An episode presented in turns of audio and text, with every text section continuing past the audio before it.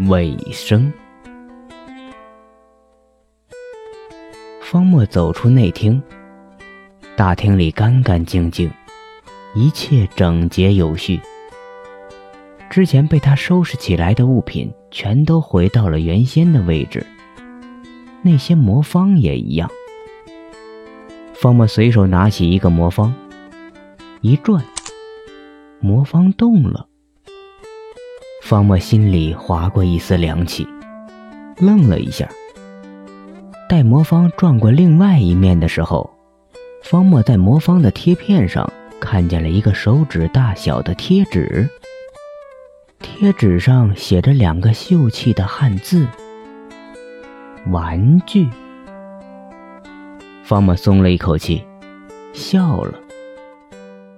方墨仔细端详起魔方，魔方第一层与第二层之间还夹杂着胶水的痕迹，但被人用刀片将胶层割开了。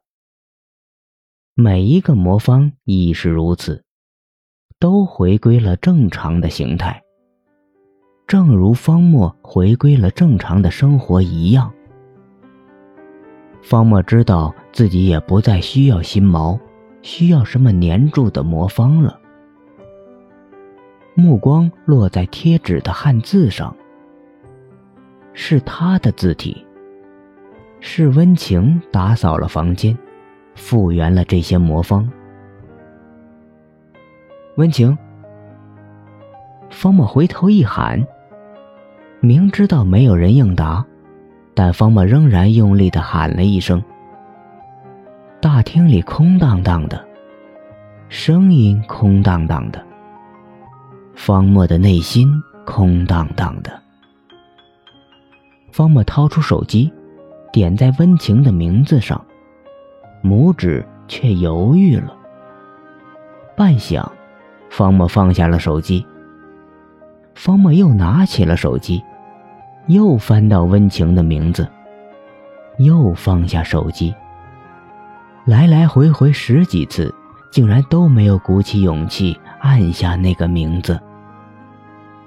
方墨甚至感觉到了手心发凉。最后，方墨干笑一声，打通了电话。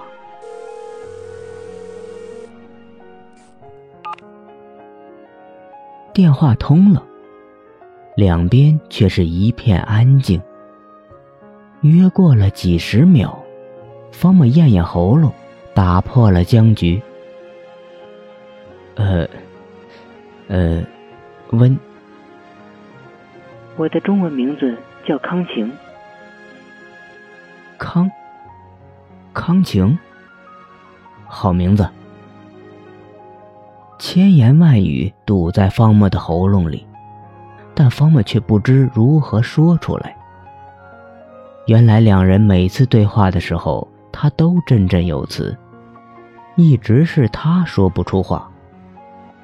这次好像两个人换了角色一样。温情，不，康情，不，就是温情。他每一句话都说得干净利落。每一个字都很清晰，反而是他自己犹犹豫豫、吞吞吐吐。呃，你在哪里？我去找你。在听吗，温情？我说，我现在要见你。我们现在不要见面吧？啊，对，对对。现在不见面好，我刚刚清醒，脑子有些不利索。过两天我再去找你。过两天也不要见面吧，方木，你应该懂我说的意思。我们以后都不要再见面了。很长时间，两边又陷入了一片安静。两个人呼吸都很小心。如同当年在德川康介的密室里一样，每次他呼吸完，他才敢微微喘出一小口气。哦，对了，文晴，谢谢你，也谢谢你，大家互不相欠。好了，要上飞机了。最后能等到你的电话，我很……我……我们以后还是不要联系了。再见，方墨。再见。合上手机，方墨不知为什么心里很不是滋味。飞机，机场。方墨心里一紧，大步跑出咨询中心。尊敬的旅客朋友，您好，我们抱歉的通知您，您乘坐的航班 B 六一三次航班由于雾霾天气，暂时不能起飞，请您到我们的候机大厅暂作休息。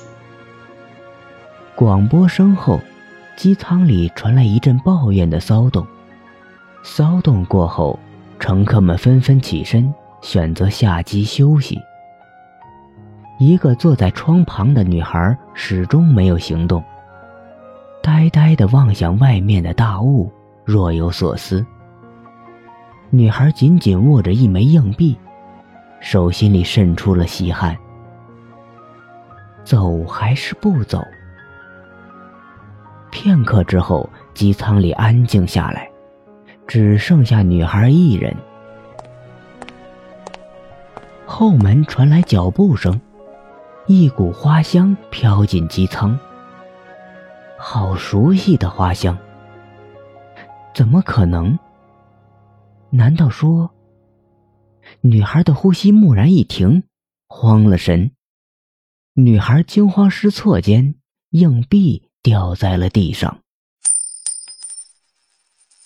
硬币滚呐滚呐，穿过一排座位，又穿过一排座位，穿过排排座位，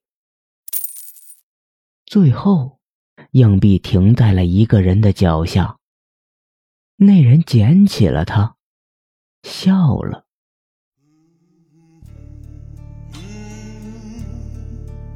禁忌催眠的故事到此结束了。但方墨的故事远没有结束。只要魔方转动的地方，潜意识世界的大门一直打开着。谢谢大家，谢谢每一个看过这本书的人，谢谢自己。